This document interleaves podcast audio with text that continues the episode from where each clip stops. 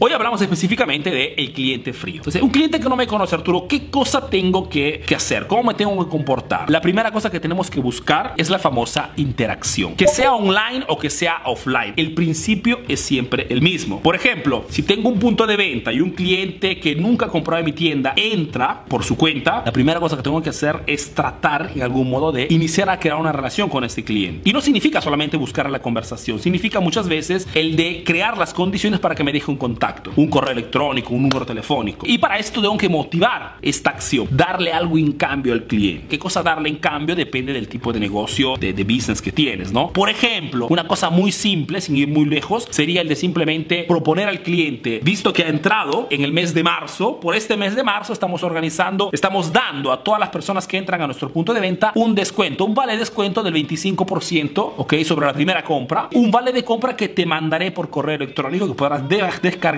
imprimírtelo y gastarlo en este negocio. Esta simple acción, ¿qué cosa hace? Que el cliente te dé su mejor correo electrónico. Que reciba un descuento es verdad, pero tú tienes un contacto que puede valer, wow, muchísimo dinero si sabes cómo gestionarlo. Te llama por teléfono, de repente te llama simplemente para pedirte una información. La primera cosa que tú tienes que hacer es convencerlo telefónicamente a que pase por tu negocio. Que pase por tu negocio para poder hacerle de repente un check-up, un control gratuito. Que pase por tu negocio porque estás regalando ese mes un gadget, un pequeño regalo un producto gancho. El primer impacto con el cliente no tiene que ser compra mi producto, tiene que ser cómo te llamas, déjame un contacto, recibes. La percepción de tú como emprendedor, tú como negocio es totalmente diferente. Chicos, muy muy importante, los clientes fríos son oportunidades de venta que o desperdicias tratando de ofrecerle inmediatamente una propuesta, una oferta, ok, un producto, o potencias de ese cliente potencial en futuras ganancias.